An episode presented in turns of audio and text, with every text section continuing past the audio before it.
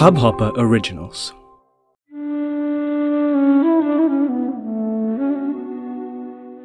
मुझे एक अजीब सा शौक है, कहानी ढूँढने का।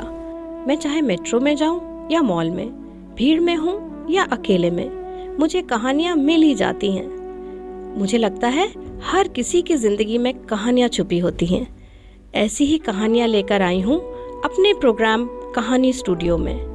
मैं हूँ कहानीबाज अनुपमा इस कहानियों के सफ़र में मेरे साथ चल पड़िए और सोचिए, कहीं ये कहानी आपकी कहानी तो नहीं।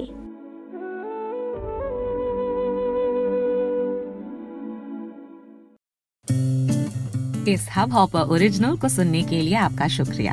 अगर आप भी अपना पॉडकास्ट लॉन्च करना चाहते हैं तो हब हॉपर स्टूडियो वेबसाइट पे रजिस्टर करें और एक मिनट के अंदर अंदर अपना खुद का पॉडकास्ट लॉन्च करें। यही नहीं स्टूडियो देता है आपको पूरी आज़ादी कहीं भी, कभी भी अपना पॉडकास्ट लॉन्च करने की सिर्फ़ तीन आसान स्टेप्स में। तो साथ में अपना पॉडकास्ट शुरू करने के लिए तैयार just hop on Hubhopper simply content